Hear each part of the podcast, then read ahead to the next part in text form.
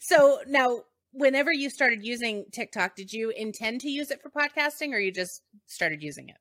No, I just started using it. And you know what? I hope in the future that those two sort of merge, right? I think as creators and podcasters, we sort of look at it like, hey, this is my podcast TikTok and this is my personal TikTok. This is my podcast Instagram, my personal Instagram. And I think in the future, those will probably just become one thing, right? This is my page and I post about both things. Um, and so with TikTok specifically, I just started creating content specifically for me with some of the things that I was interested in. And whenever I was featured on other people's podcasts or whenever I did do my own podcast, I'd also share it on my platform. And so people sort of got to see different sides of me. And I think in some ways it was almost like unveiling the curtain to certain users because they may only know me for tech content.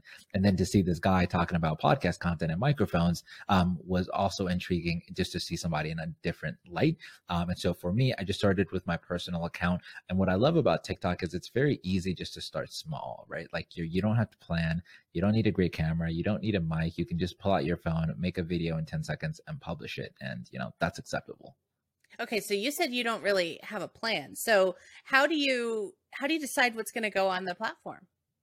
Um, I I personally I wake up every day and my goal every single day is just how can I publish the best possible video today? That that is the only thing I think about for that specific day. Um, and the best video to me isn't necessarily the most high quality video. Sometimes it's just you know my best performing video ever is a video where I was in the car, I was kind of sick, and I was just like, you know what, like I don't feel like doing this today. I'm just gonna pull out my phone and just do it to say I did it. And that video ended up going viral. And so I think that level of authenticity authenticity is what people are searching for, which which makes this whole idea of not having a plan, just pulling out your phone, saying whatever is on your mind at that specific time. I think that's why posts like that do really well.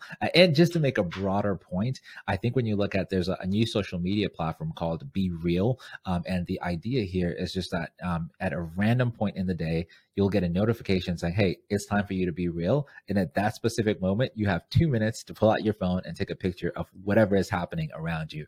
And, um, you know, in I think maybe September and October, it was the most downloaded app in the Apple App Store. And so I think people want that level of authenticity. They don't want something that seems over engineered. They want to know, you know, don't give it to me filters, just give me the raw and authentic version of, of you.